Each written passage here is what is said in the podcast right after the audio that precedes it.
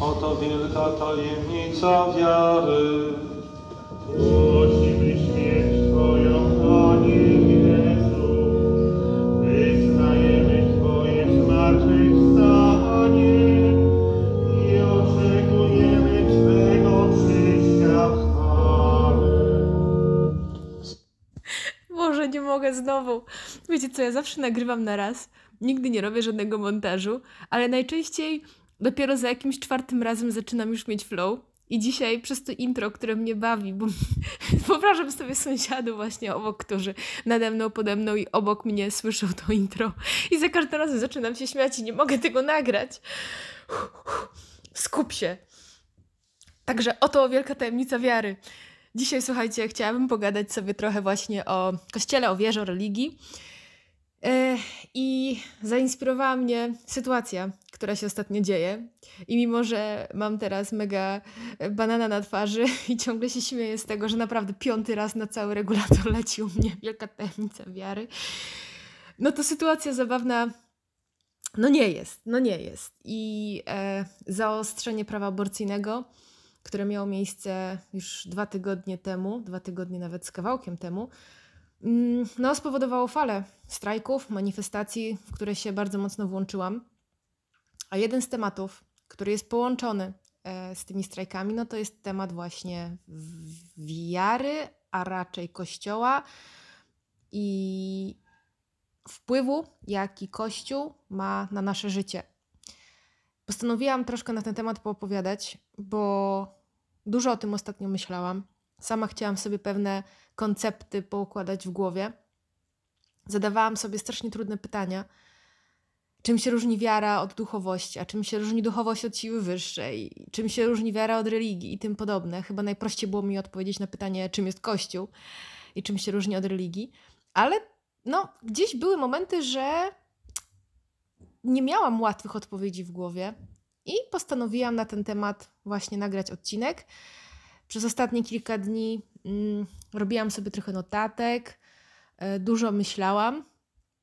Trochę mnie bolała głowa od tego, ale myślę, że coś wymyśliłam i chciałabym się tym e, z Wami dzisiaj mm, podzielić. Zwłaszcza, że jednym z wniosków, jakie mm, wyciągnęłam z tych rozmyślań, jest to, że chciałabym dokonać apostazji. To trochę brzmi jak dokonać aborcji, ale e, w ogóle dokonać. Czy to jest po, w ogóle poprawne? Dokonać, przeprowadzić proces apostazji? Chciałabym dokonać, wykonać, przeprowadzić apostazję.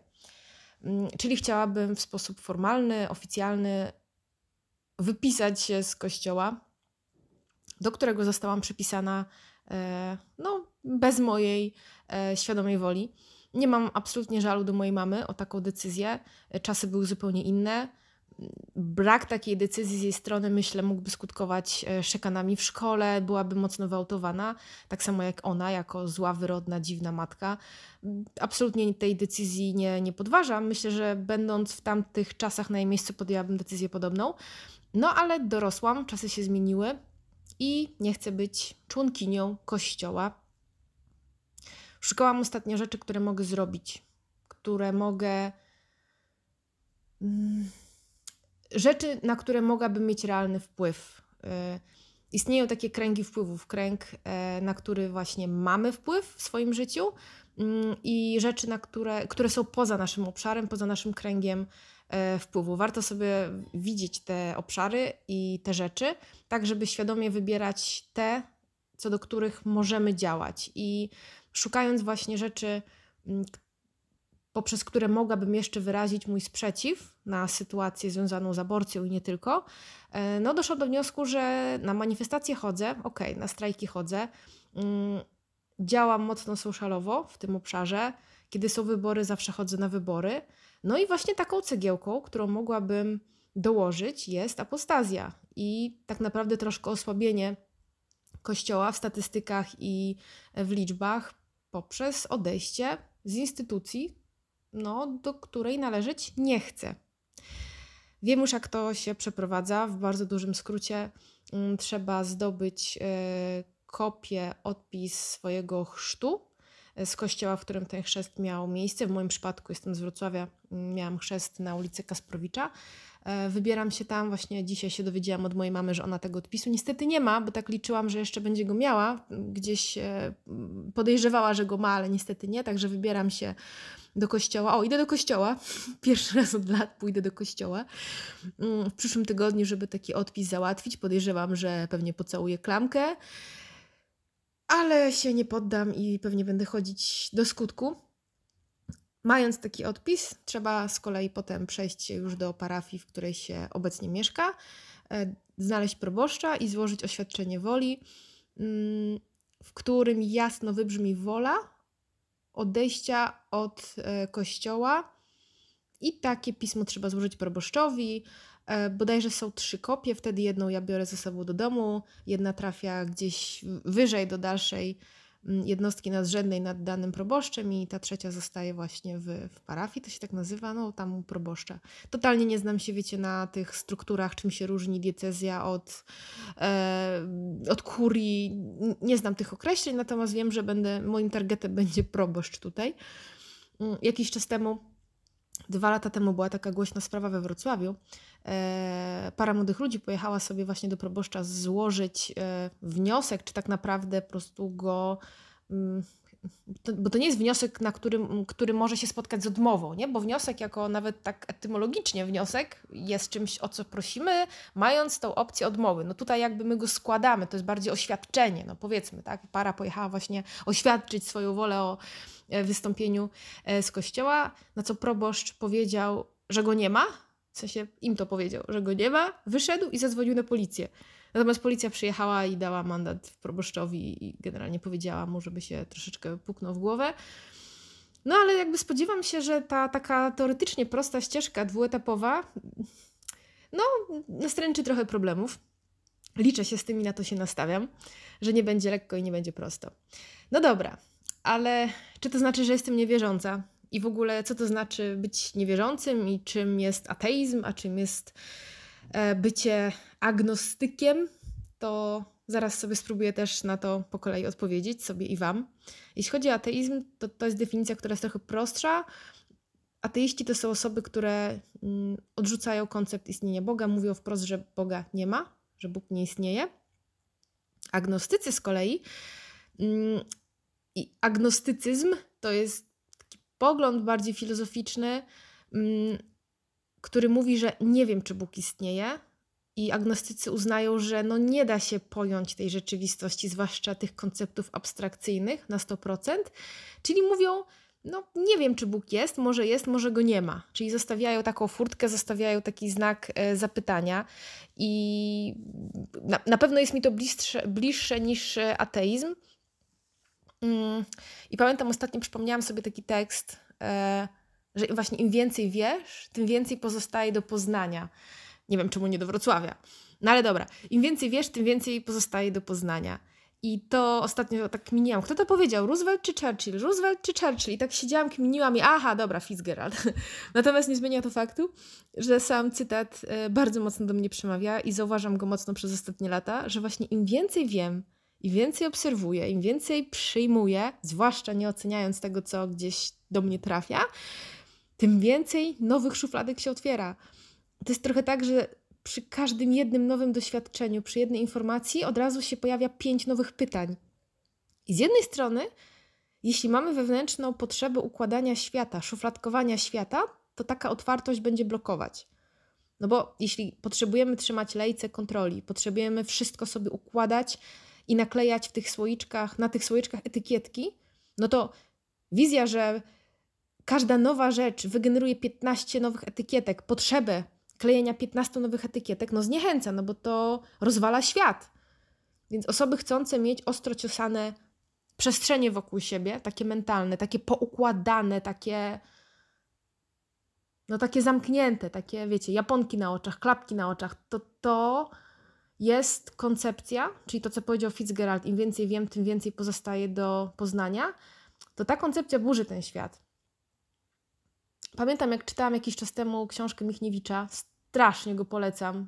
Mega człowiek, e, przepięknie opowiada o podróżach, bo nie skupia się na tym, co widzi co obserwuje w taki sposób prosty. Będąc pod palmą, nie mówi, że o, to jest palma, będąc nad morzem, nie mówi, o, woda jest turkusowa, tylko on wyłapuje pewne mechanizmy, mm, pewne wspólne elementy e, pomiędzy e, bardzo, wydawałoby się, różnymi krajami, patrzy na wartość, na koncept, wyszukuje e, pewne idee podróżując. I pamiętam e, jego wypowiedź e, z jednej z książek, że kiedy on zaczął podróżować, to trochę się zachłysnął właśnie tym, ile on już wie. On już tyle wie, on już tyle widział, że zaczął stawiać takie mocne kropki, czyli zdania twierdzące, mocno związane z ego, no bo ja już wiem, ja już byłem, widziałem, nikt mnie nie zagnie, jestem ziom. Im bardziej jeszcze w to szedł, tym częściej w miejsce kropek pojawiały się wykrzykniki, czyli wręcz stwierdzenia, które są narzucane innym. Natomiast mówił, że kiedy faktycznie przestał próbować ten świat układać i wpasowywać to, co widzi, w jakieś ramy, tylko po prostu ten świat przyjmował, to zaczął zauważać, że ma coraz więcej znaków zapytania. I przyznam Wam, że robiąc e, materiał do tego nagrania, też złapałam się na tym, że coraz częściej mam znaki zapytania i na niektóre pytania sobie do tej pory nie odpowiedziałam, zwłaszcza te w obszarze duchowości i siły wyższej. I to jest okej. Okay. Myślę sobie, że to jest bardzo okej. Okay. I zostawianie sobie pola niewiedzy jest oznaką otwarcia na wiedzę. Im więcej wiemy na sztywno i próbujemy już dać kropkę, zamknąć nawias, y, dać enter, jechać dalej, to tym bardziej się zamykamy na jakość, która może się pojawić w pustce, czyli w tej niepewności. Ok, czyli mamy tutaj ateizm e, i agnostycyzm. To są bardzo trudne pytania i to jest świetna gimnastyka buzi i języka. Mm, wspomnę jeszcze, bo to gdzieś o tym doczytałam i sama byłam zdziwiona, że o nim wcześniej nie słyszałam. Kazimierz Łyszczyński. E, ateizm w Polsce tak naprawdę rozpoczął się mniej więcej w XVI wieku, to był etap e, i epoka renesansu. Natomiast Kazimierz Łyszczyński, Kazimierz Łyszczyński został ścięty i spalony na stosie właśnie za ateizm. I kiedy to przeczytałam, to miałam takie wow, ja o tym gościu nic nie wiem nie miałam na historii, na lekcji historii nic na ten temat, o religii oczywiście nie wspominając, zresztą i tak potem już nie chodziłam. E, natomiast jak się okazuje, jego dzieło e, 265-stronicowe o nieistnieniu Boga faktycznie napotkało na potężny opór ze strony e, Kościoła, mimo że była to epoka renesansu, to mimo wszystko Kościół był nadal bardzo silny. E, a jego e, rozprawa kończy się stwierdzeniem, a zatem Boga nie ma. I za to Kazimierz Łyszczyński został ścięty i spalony na stosie. Warto wiedzieć, że był taki człowiek, warto zapamiętać taką postać, bo, bo mało o niej wiadomo. A on był jednak takim trochę męczennikiem idei, która teraz bardzo rośnie w siłę. Mówię tutaj o właśnie coraz częstszych apostazjach, o coraz częstszej no, idei ateizmu, która zwłaszcza teraz w, w, dużych miastach w Polsce rośnie w siłę. Także ta postać, myślę, warta zapamiętania. Z innych znanych ateistów to była chociażby e, Mara Curie-Skłodowska. No i cóż, tak naprawdę po wojnie, e, od II wojny światowej do lat 80., 90., kiedy trwała komuna, E, no to ateizm to był światopogląd państwa i to było chyba jeden z bardzo niewielu plusów, powiedzmy, komuny. Mm, a zmieniło się to wszystko znowu e, w latach mniej więcej 2000, już w sumie w 90. zaczęło się zmieniać, ale też w 2000, kiedy Kościół i wiara znowu dochodziły do, mm, do władzy. Ciekawostkę Wam powiem, że na dziś e, krajem numer jeden na świecie, jeśli chodzi o liczbę ateistów, są Chiny. Tam ma 60%, 61 dokładnie procent społeczeństwa to e, ateiści, ale myślę, że jest to pochodna właśnie tego, że Chiny są nadal komunistyczne, więc tam jakby jest to wymóg trochę i być albo nie być. Mm, w Polsce dane, oj, bardzo ciężko jest o rzetelne dane. Powiedziałabym, że mm, no, trochę co strona to też inne dane. Według GUS-u ateistów mamy około 5%, ale jeśli potem doliczymy osoby, które się wahają, czy nie są związane z Kościołem, to mamy 10%. Z kolei według badań, e, na które też trafiłam w definicji mm, osób, nawet nie tyle ateistów, co wśród osób niezdecydowanych, niewierzących lub obojętnych na religię, mamy 20 aż procent, czyli co piąta osoba w Polsce. A według tej samej definicji, czyli osób niezdecydowanych, niewierzących lub e, obojętnych na wiarę, w dużych miastach, powyżej 500 tysięcy, osób właśnie, które się tak zadeklarowały, jest ponad 50%. I tutaj ciekawostka, najbardziej ateistyczne miasta w Polsce to Warszawa i... Co obstawiacie? Ja bym obstawiała Wrocław albo Kraków, a okazuje się, że po Warszawie jest Zielona Góra. Tak, Zielona Góra. I nie mogłam się powstrzymać przed googlowaniem why, Leo, why, dlaczego? I jak się okazuje, no nie ma jednej prostej odpowiedzi, ale prawdopodobnie jest to wynikowa e, bliskości e, granicy z Niemcami. Mm, no i też jakby pasmo ziemi, e, ziemi odzyskanych, czyli tutaj mówimy właśnie o Zielonej Górze, linię od Szczecina do Wrocławia, no to tam, gdzie mamy ziemię odzyskane, tam ten procent na czyści ateistów jest, jest wyższy. No a co mamy w Polsce? No, no właśnie. Oprócz manifestacji, strajków, niezmienne jest niestety, w mojej ocenie, niestety to, że no, trwa sojusz berła i krzyża, mm, albo kaczki i gołąbka. Ja to bym najchętniej po prostu te gołąbki nadziała kaczką i gdzieś, nie wiem, wypchała do Rosji na eksport do Putina.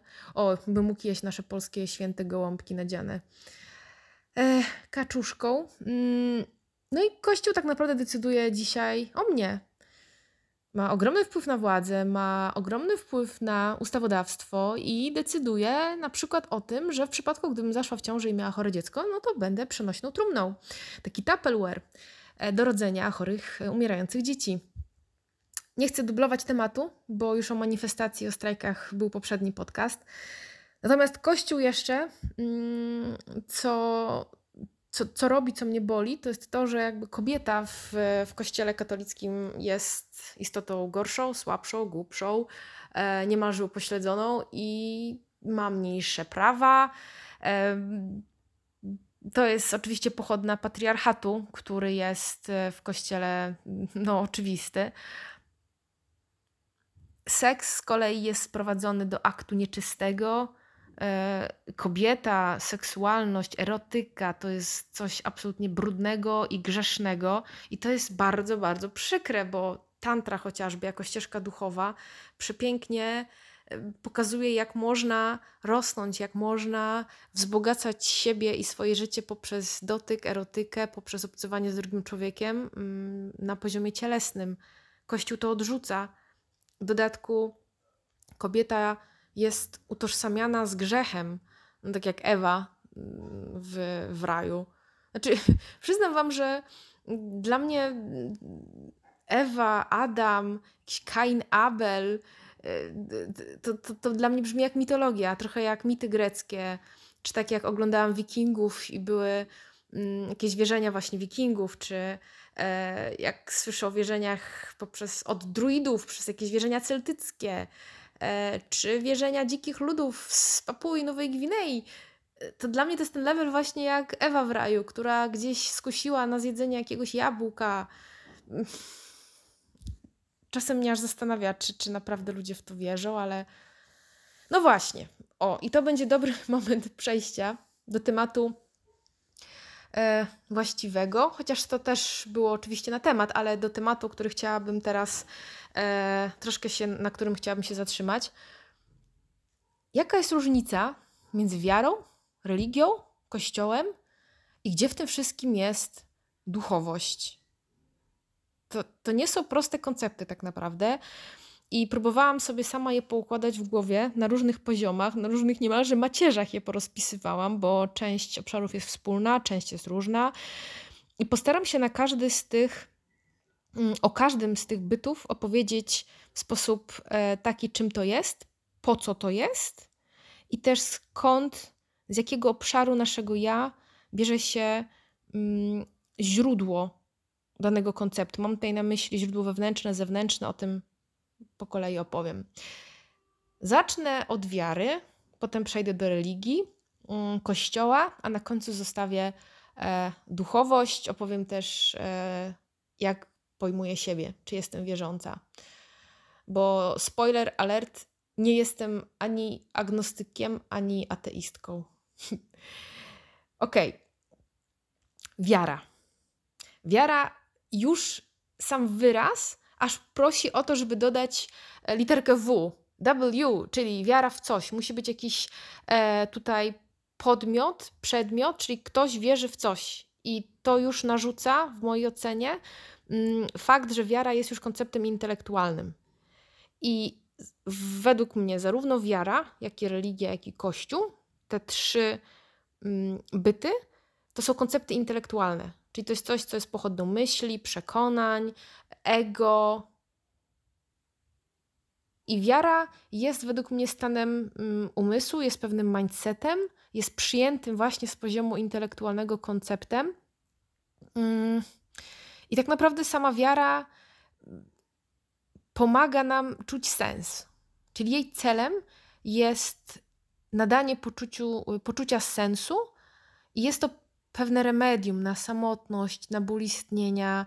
E, dzięki wierze żyje się lepiej, milej. W momencie, kiedy ludy były uciśnione, czy pewne grupy społeczne były mm, dyskryminowane, uciśnione, no to wiara była pewną osłodą. Była potrzebna. Ona dawała nadzieję, dawała wsparcie.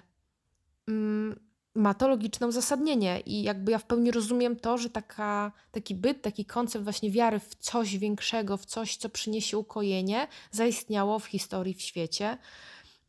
Dla mnie jakby tutaj jest pytanie do zadania, jeśli chodzi o wiarę, to jest to, czy ta wiara jest ulokowana e, wewnętrznie czy zewnętrznie, czyli czy ja wierzę w Chrystusa, ja wierzę w, e, w Mahometa, ja wierzę w coś, dlatego że mam głębokie przekonanie ja na ten temat, czy dlatego, że w sumie urodziłem się w rodzinie, gdzie chodziliśmy do kościoła co tydzień, no i tak zostało w sumie to, no wierzę, spoko.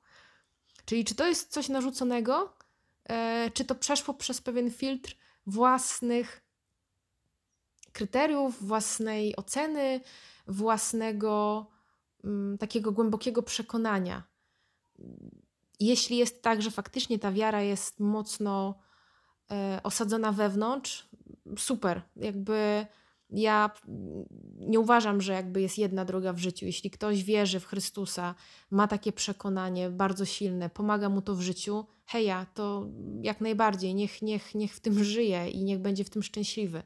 Natomiast coś, co jest mi dalekie, to jest to, żeby mówić pewne hasła, czy składać przysięgi w kościele na ślubie do wizerunku, który został narzucony poprzez trochę takie zasiedzenie w kościele w dzieciństwie. No bo chodziliśmy, no bo byłem ministrantem, no bo w sumie u mnie wszyscy, albo no bo przecież jak inaczej. I wtedy ta motywacja jest dla mnie już taka, taka, hmm, taka słaba. Czyli reasumując, wiara to jest koncept intelektualny.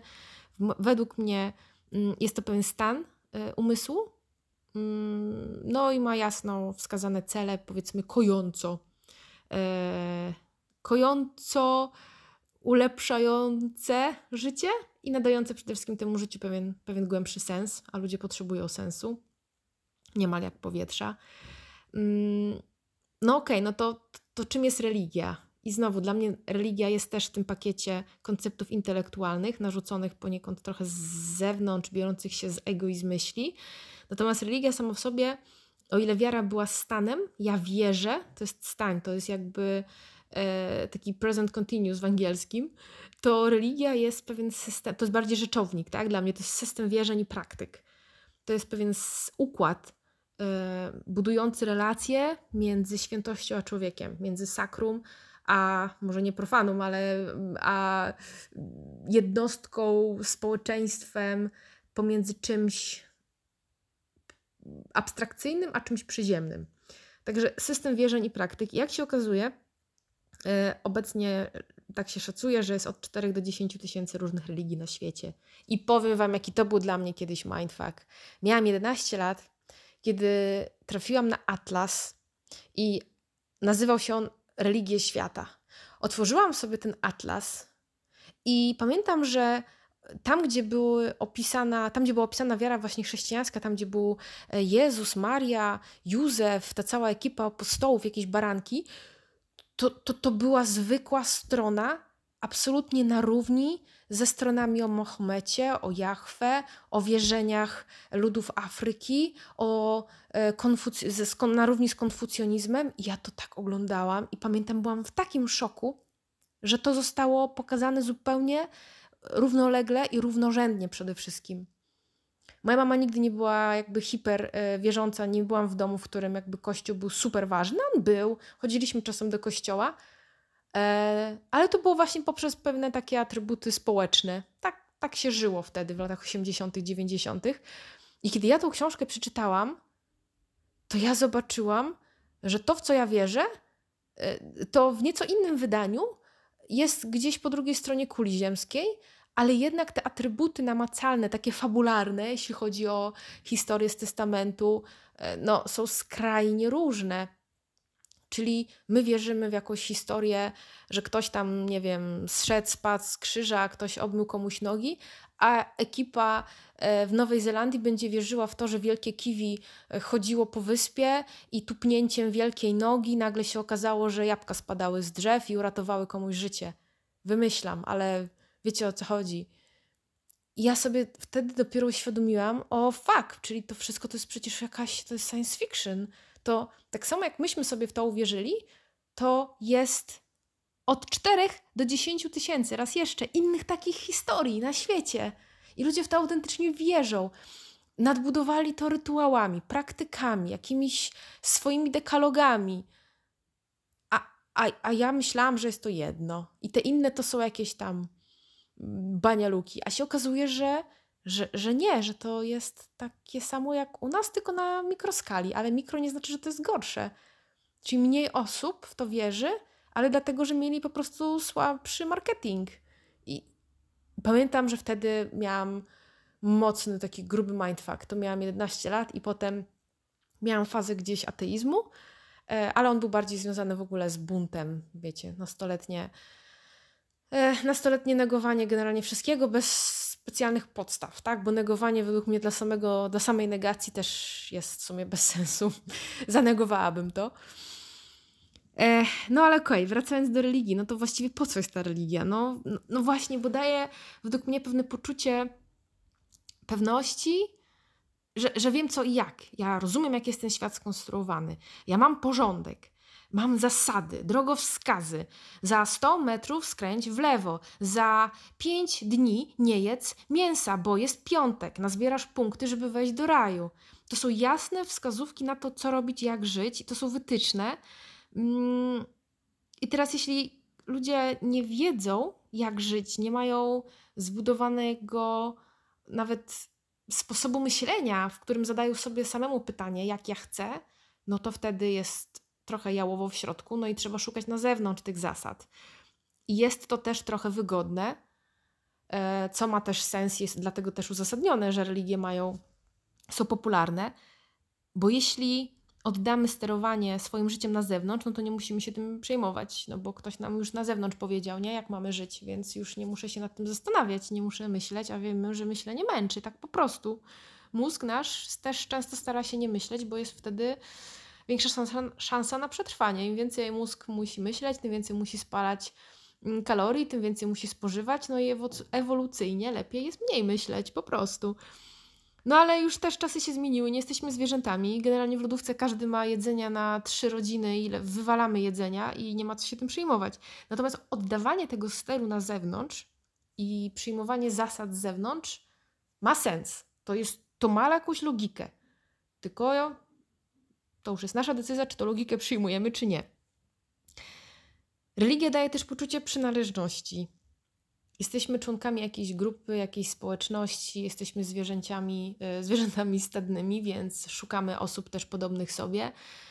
Mm, w momencie, kiedy byliśmy członkami społeczności chrześcijańskiej, w momencie, kiedy właściwie nie było alternatywy, no to wręcz e, nie przyłączenie się do tej społeczności poprzez na przykład odmowę mm, tego, żeby dziecko e, wzięło chrzest, czy poszło na bierzmowanie, czy wzięło komunię, no, wiązałoby się z jakąś formą ostracyzmu społecznego.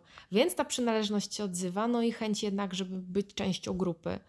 Mm, Co jeszcze daje religia mm, i co jest według mnie bardzo, bardzo, bardzo ważnym powodem, dla którego ludzie dążyli e, do bycia w jakiejś grupie religijnej, to jest poczucie sprawiedliwości. Ten wspomniany system wierzeń, praktyk, przekonań odpowiada na e, brak sprawiedliwości w świecie.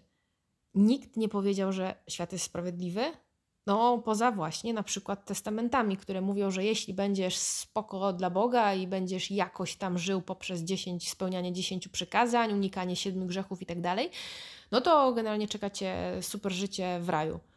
A jak będziesz uprawiał seks bez zabezpieczeń, jak e, dokonasz aborcji, jak e, będziesz sypiać z kimś bez ślubu, jeśli będziesz jeść e, mięso podczas postu i tym podobne, i tym podobne, no to pójdziesz do, do piekła. I masz jasno wskazane, mm, masz jasny, jasno zdefiniowany system kar i nagród, a ludzie potrzebują sprawiedliwości. Mm, Takim odpowiednikiem tego są też sądy, i to jest pewna forma już laicka i, jakby instytucyjna, i ona jest potrzebna, ale mechanizm jest ten sam. Ludzie potrzebują mieć pewien wyznacznik dobra, zła i pewne poczucie, że ktoś też decyduje, daje im kierunek jasny, w który powinni iść. I teraz, w momencie, kiedy ludziom jest źle, mówię też bardzo o, tutaj o wątkach historycznych, o naprawdę ludach, które były uciśnione, o chłopach, którzy byli, którzy podlegali karom chłost i autentycznie głodowali, nie mieli spełnianych podstawowych potrzeb ludzkich, to dla nich ta modlitwa mm, i spełnianie pewnych norm religijnych dawało im poczucie sprawiedliwości, no bo my jesteśmy ci dobrzy i my pójdziemy potem do raju, a ci nasi, którzy nas biją, którzy e, grzeszą, pójdą do piekła. I to dawało osłodę znowu w, w ciężkim życiu. Mm. Tak naprawdę początek e, religii, i tutaj nawet nie będę rzucać e, liczbami, bo znowu co źródło to inne dane. Natomiast jeśli chodzi o nurt, to jakby pierwszą formą, powiedziałabym, religii, czy pierwszym takim prareligią był animizm. I co ciekawe, on do dziś funkcjonuje. Animizm to jest głęboka wiara i przekonanie, że wszystkie istoty wokół nas mają duszę, żyją i są jakby na równi z nami e, we wszechświecie. Czyli drzewo ma duszę, kamień ma duszę, ten telefon ma duszę, kubek, na który patrzę, ma duszę, butelka po fancie zero ma duszę, szkoda, że nie jest napełniona. E, I w taką formą współczesną animizmu, ale nie mam na myśli tutaj zmiany formy, bo forma się jakby niewiele zmieniła, ale że dziś to jakby funkcjonuje, jest nawet voodoo. Strasznie chcę pojechać kiedyś na Filipiny albo właśnie na Haiti i wziąć udział w takich obrzędach. To jest jeden z moich, e, z mojej, no, to jest jedna z rzeczy na mojej liście bucket list, którą zrobiłam. W każdym razie voodoo mm, jest bardzo popularne na Haiti. Wzięło się gdzieś bardziej z Afryki, ale ludność potem e, migrowała, też niewolnicy byli stamtąd wywożeni. No i na Haiti voodoo jest popularne do dziś. E, I też co ciekawe, w niektórych odłamach animizmu wierzy się, że to wspomniane drzewo, kamień, e, a nawet piorun, wiatr czy cień to jest inna osoba. E, I niektórzy też wierzą na przykład, że liść albo grzyb to jest osoba, mm, i tam jest jakby pełna taka integracja z bytami wokół. Każdy z tych wspomnianych rzeczy, przedmiotów, bytów, takich jak deszcz i tym podobne, to jest osobny człowiek, osobna dusza. No i od tego tak naprawdę się zaczęło, a potem gdzieś przeszło w stronę już e, takich strict, takich ostrych zasad, systemów. E, no i gdzieś te wierzenia się skondensowały.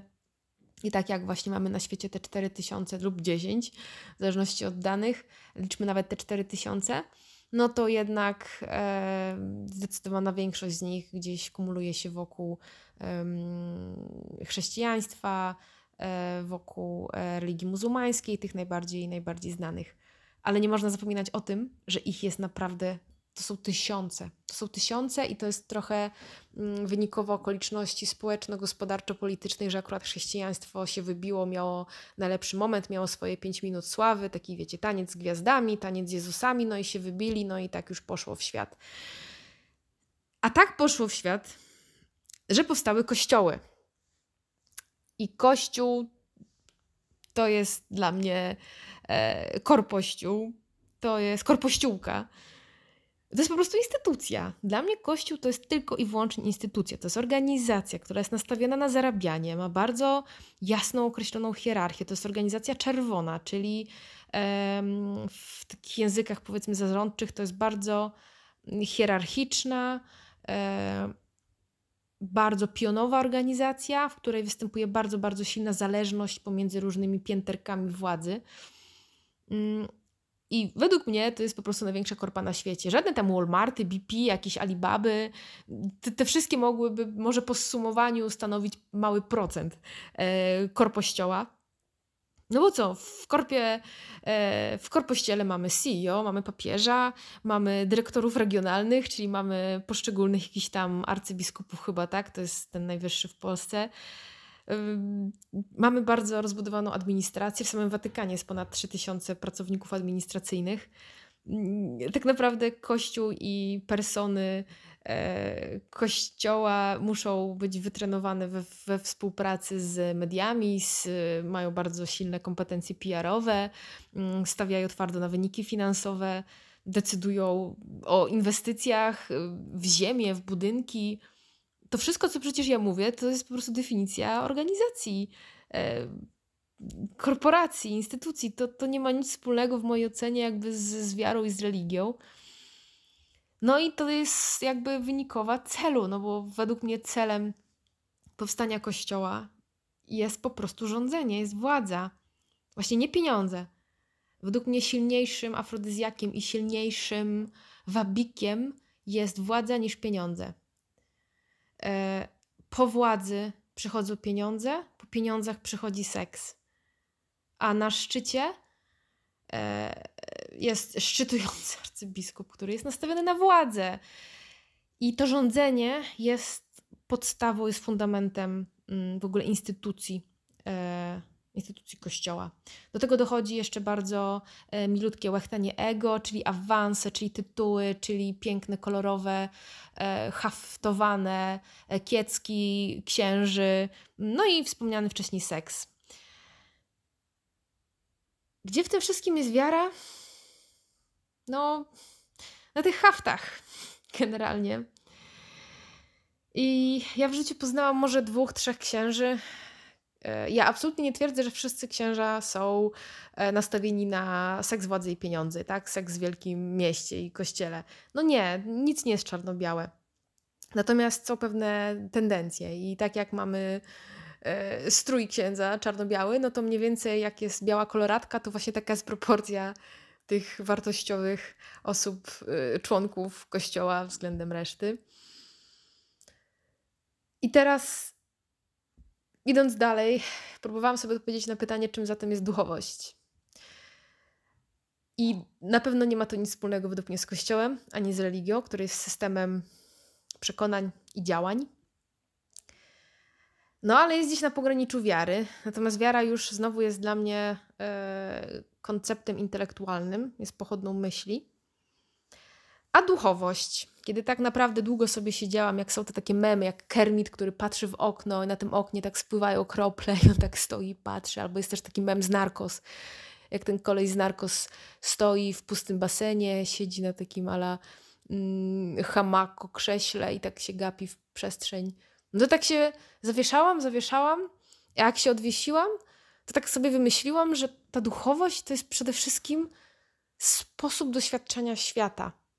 To jest sposób doznawania, który nie jest już konceptem intelektualnym. To jest pewien koncept biorący się z wewnątrz i jest bardzo mocno osadzony w tym najgłębszym ja, w poczuciu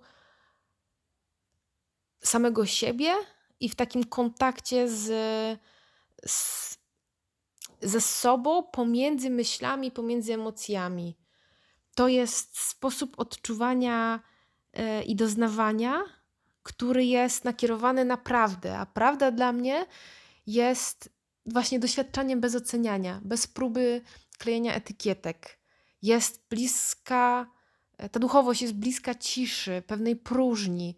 To jest czucie, pojmowanie bez łączenia tego od razu z emocjami, ze zmysłami, z myślami. Czyli doznajemy poprzez emocje doznajemy poprzez zmysły, ale skupiamy się na samym fakcie i ta duchowość jest takim taką formą też integracji ze światem, czyli rodzi bliskość ze światem. E, tam, gdzie nie oceniamy, nie próbujemy czegoś łapać w jakieś wytyczne, w, właśnie w przykazania, e, w określanie, czy coś jest dobre, czy coś jest złe, tam pojawia się przestrzeń na takie bycie, na takie flow i w buddyzmie jest e, określenie właśnie pustki, która jest e, słowem absolutnie pozytywnym, pięknym i pustka, jakkolwiek w świecie zachodu jest często utożsamiana z czymś niefajnym, że czegoś brakuje, to w buddyzmie się dąży do stanu pustki. Ona jest właśnie takim momentem bycia z samym sobą, poza myślami, poza emocjami. Mm, widziałam ostatnio taki fajny obrazek. Było tam e, dwóch mnichów buddyjskich i jeden mówił, taki jakby smutnym głosem, zniechęconym. Nothing makes sense, nic nie ma sensu. A ten drugi odpowiedział po angielsku, taki uśmiechnięty, spokojny: Nothing makes sense. Jakby w tłumaczeniu na polski, właśnie, że to nic, ta pustka ma piękny sens. Myślę, że w tym jest bardzo dużo mm, prawdy, a właśnie szukając gdzieś od razu wyjaśnień, dojaśnień, włącza się ego, no i gdzie to było? W Lord of the Rings był Legolas, no to ja bym Legolas nazwała właśnie postawę kogoś, kto nie próbuje szufladkować. Natomiast tutaj nie chodzi tylko o szufladkowanie, tylko o pewien sposób poznawania e, świata, o to, żeby próbować poznać własną prawdę. Próbowałam znaleźć sobie tutaj jakąś e, konotację, jakieś połączenie z duchem, z duszą, no i właśnie o ile koncept duszy nie jest mi jakoś bliski, to jest znowu dla mnie jakiś, jakaś pochodna e, wiary chrześcijańskiej, e, to bliskie mi jest jednak to prawdziwe ja, ta prawdziwa tożsamość, to ten taki najgłębszy byt, mm, który można znaleźć właśnie, kiedy się skupimy na prawdziwej istocie rzeczy, bez nadawania jej tej etykiety. I tym dla mnie jest duchowość. To jest dla mnie sposób doświadczania, e, sposób obserwacji, słuchania, mm, wynajdywania istoty rzeczy, a nie próbowania nadawać tej rzeczy mojej definicji, mojej istoty. Mm, też w takim jednym filmiku, który ostatnio obejrzałam, to jest taki coach, który jest e, trenerem mentalnym, między innymi kadry e, polskich piłkarzy. Dawid czy Daniel, w każdym razie Piątkowski, jest na e, YouTubie i powiedział fajną rzecz, że kiedy gdzieś wyjechał na medytację i rozmawiał z mnichem, to mnich do niego coś mówił, a on patrzył na tego mnicha i słuchał. Ale mnich mu powiedział, ty mnie nie słuchasz. Na co on powiedział, słucham cię. A mnich znowu, ale ty mnie nie słuchasz. On, no ale stoję, nic nie mówię, słucham cię. On, nie. Ty słuchasz swoich myśli na temat tego, co ja powiedziałem to miał, był dla mnie znowu taki wow, taki, taki stop. Dałam pauzę i faktycznie nieraz się dzieje, że ja rozmawiając zwłaszcza z osobami, które na przykład mówią coś, co jest gdzieś tak nie do końca na przykład po mojemu, to zaczynam jednak w jakiś sposób e, to zauważać i gdzieś mam takie myśli na ten temat. Już to, że słuchając kogoś, ja mam myśli na temat tego, co on mówi, i tak naprawdę skupiam się na tych myślach, to już ja nie słucham tej osoby. Czyli dla mnie znowu to jest kawałek duchowości, to jest przyjmowanie tego, co ktoś mówi, nie próbując tego w jakiś sposób na swoją modłę już przestawiać. I warto na to zwrócić uwagę, czy kiedy kogoś słuchasz, to czy słuchasz tej osoby tak po prostu, słuchając istoty tego, co on mówi, czy już słuchasz swoich myśli, które się piętrzą w głowie, no bo przecież wiemy lepiej, nie? Zawsze wiemy najlepiej. I to ego warto sobie wyłapać. Duchowość jest też dla mnie elementem takiego bycia tu i teraz, doznawania poprzez zmysły. Dla mnie duchowość i e, emocje, dotyk, mm, czucie to są bardzo połączone e, obszary. I te momenty, kiedy jestem oderwana od ego, są zajebiste, w dużym skrócie. Mm, Nie jestem Buddą, nie lewituję, nie udaje się to zawsze, ale te momenty, kiedy się to udaje, są cudowne i mam takie poczucie jakiegoś połączenia z czymś fenomenalnym. Z jakąś taką iskrą, z jakąś taką głębią. Mm, No i niestety zadałam sobie wczoraj pytanie, na które nie mam odpowiedzi. Mm, Czym jest siła wyższa? Próbowałam sobie na to odpowiedzieć, bo to też jest takie dosyć popularne, że ja nie wierzę w Boga, ale wierzę w siłę wyższą. Ja nie wiem, czy wierzę w siłę wyższą, szczerze mówiąc, bo kiedyś utożsamiałam siłę wyższą na przykład siłami natury. Przyroda, natura, Matka Ziemia pulsuje, żyje. e, Natura w piękny sposób sama bardzo skomplikowane procesy ogarnia, no ale jakoś jak tak sobie o tym teraz myślę, no to ja podziwiam matkę natury, ale nie wierzę, że to jest siła wyższa. To jest siła większa, silniejsza, jeśli chodzi o gabaryty, o potęgę, o moc, przecież moc, nie wiem, płynącej rzeki, która potem wpływa do wodospadu Niagara. To jest, to jest potęga. Ale czy to jest siła wyższa w rozumieniu takim boskim? No właśnie chyba nie. Czy doświadczenie innych osób, które są w jakiś sposób na danym etapie mądrzejsze, wiedzą więcej, czy to jest siła wyższa? No to jest doświadczenie, które może być większe, bardziej wartościowe, od którego mogę czerpać, ale czy to jest siła wyższa? Mam tu bardzo dużo cały czas pytań. Nie wiem. Jeśli ktoś z Was ma tutaj jakieś przemyślenia, czym jest siła wyższa. Energia, tak? Każdy przedmiot wibruje, każdy przedmiot ma swoją energię. To już jest dawno jakby też naukowo uzasadnione, więc też nie jest to dla mnie element wiary w energię, tylko energia po prostu jest, to jest fizyka. Ale czy ja wierzę, że to jest siła wyższa? No nie, no po prostu przyjmuję to jako fakt. Więc mam tu pewien kłopot. Mm, Na ten moment, jeśli miałabym odpowiedzieć na pytanie, czy jestem ateistką, mm, no to jeśli definicja jest taka, że nie ma Boga jako Boga, no to nadal chyba jednak bliżej mi do bycia, mm, bliżej mi do agnostycyzmu. E, Ale tak naprawdę ja bardziej lubię pojmować siebie jako osobę po prostu gdzieś tam uduchowioną i jakby tak na siebie patrzę, aczkolwiek e, rodzi to od razu skojarzenie z Duchem Świętym, gołąbkami latającymi e, i jakimiś duszyczkami, więc to jakby nie, nie z tego kawałka. I jedną rzecz, na którą chciałabym zwrócić uwagę, mm, to jest pewna pułapka, którą gdzieś zauważam mm, często wokół. Mm, I to jest właśnie pułapka duchowości. W momencie, kiedy mamy grypę, no to idziemy po lekarstwa. Kiedy mamy złamaną nogę, no to gdzieś tam ją sobie e, ustawiamy. Lekarz nam daje gips i tak dalej. No a co w momencie, kiedy mamy depresję, czujemy brak sensu, czujemy niedosyt, czujemy, że czegoś nam trzeba w życiu, czegoś brakuje, tak, taki czujemy taką próżnię w środku, że czegoś, czegoś nie ma. To ta duchowość stała się trochę taką popularną, trendową drogą, e, ale trochę fasadą. I nieraz widzę osoby, które właśnie nagle e, zaczynają wręcz tak, na zasadzie binge-watching, takiego binge-walking, chodzić na jogę, na jakieś gongi, na misy tybetańskie, na medytację, ale tak naprawdę w tym wszystkim są z umysłu. Nie właśnie z takiego, mm, z tego prawdziwego ja, tylko na zasadzie takiego.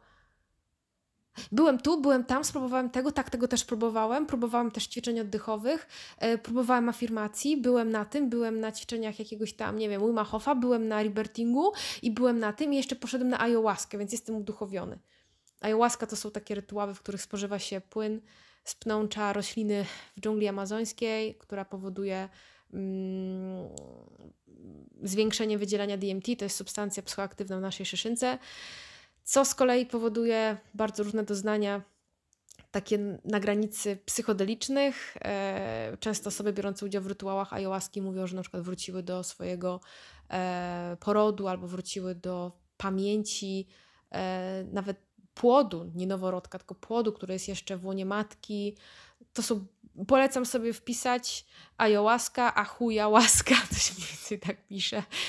E, a chujałaska? Ajo, ayahuasca, dobra, wpiszecie sobie, znajdziecie. I to jest dosyć popularne i jakby wiem, że w Warszawce jest dosyć sporo takich właśnie weekendowych ayahuasek, ludzie sobie jadą i, i są nagle uduchowieni. A trochę droga duchowa w momencie, kiedy jej źródłem jest ból istnienia, żal, brak, niedosyt, poczucie braku sensu, stany depresyjne albo agresja, wkurw na świat, kiedy taki jest fundament i ktoś przeskoczy od razu nagle na ścieżkę medytacji, afirmacji i e, koncertów z kryształami górskimi, mm, to to ma nawet swoje określenie. To jest taki spiritual bypassing, to jest taki skrót, to jest droga na skróty. To jest jak, tak, jak, jakby ktoś nagle wziął udział w symulatorze Mount Everest, wspinaczki na Mount Everest i miał super ekstra symulator 3D, 4D, dźwięki doznania, miał e, jakieś okulusy na głowie i naprawdę, no prawie, że poczuł, że tam był. No i, ale tak naprawdę tam nie był. I taki właśnie spiritual bypassing, takie omijanie drogi rozwoju duchowego mm, jest dość niebezpieczne, bo to dalej nie sprawi, że ten głód zniknie, ale jest jakby takie, taka, takie dążenie, żeby robić rzeczy związane z duchowością, tylko że nie w sposób duchowy. I moje doświadczenie jest takie i też zaobserwowane wśród osób, no, które są gdzieś dla mnie w życiu ważne, które przeszły jakąś taką cenną drogę, jest takie, że jeśli jest w życiu generalnie źle, e, wspomniana pustka, brak sensu, smutek itd., tak itd., tak to w momencie, kiedy zaczynamy pracę nad sobą, czy nad odkrywaniem duchowości, nad poszukiwaniem gdzieś tam siebie i sensu, to w pierwszym etapie jest jeszcze gorzej. To jest jak, to jest jak wyciskanie ropy z duszy, to jest jak taki, jak takie wyciąganie wągrów zaległych traum i emocji. To jest, to boli. Jest, jest słabo. Jest generalnie cholernie słabo.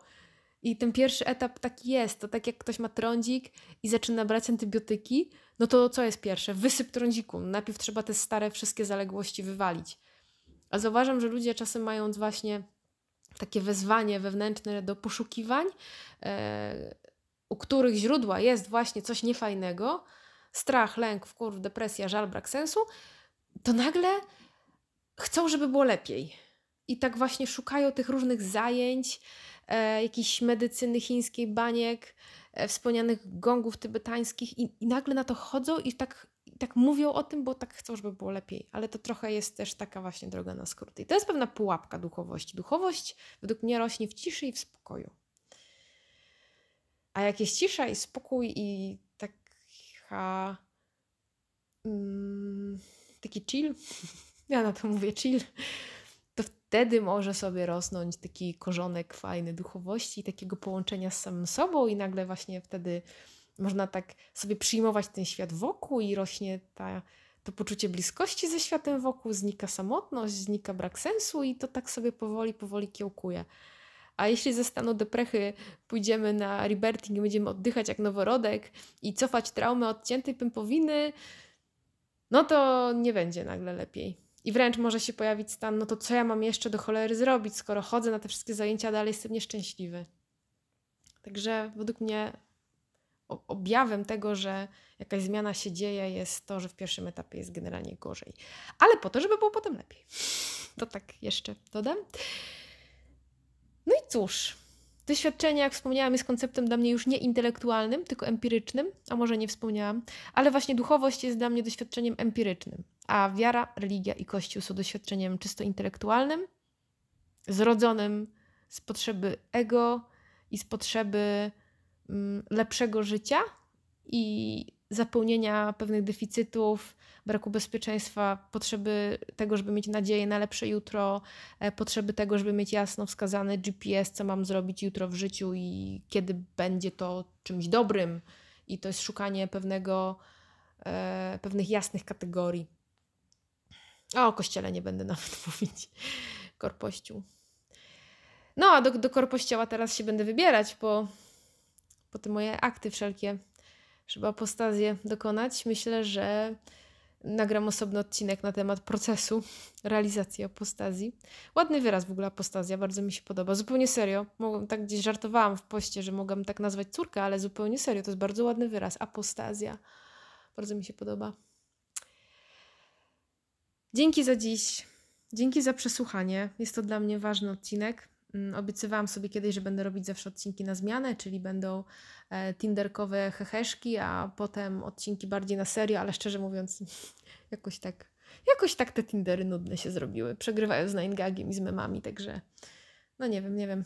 Na razie mi się chce mówić o poważnych rzeczach, bo też sytuacja w Polsce jest poważna i trochę Mm. I trochę mam takie flow, więc nie chcę też na siłę się śmiać z czegoś, co, co się teraz w moim życiu nie dzieje. Dzięki za przesłuchanie. Bóg z wami. Chciałam powiedzieć, albo lepiej o Bóg zapłać. No dokładnie, Bóg zapłać, bo nikt wam nie zapłaci. Trzymajcie się. Do następnego.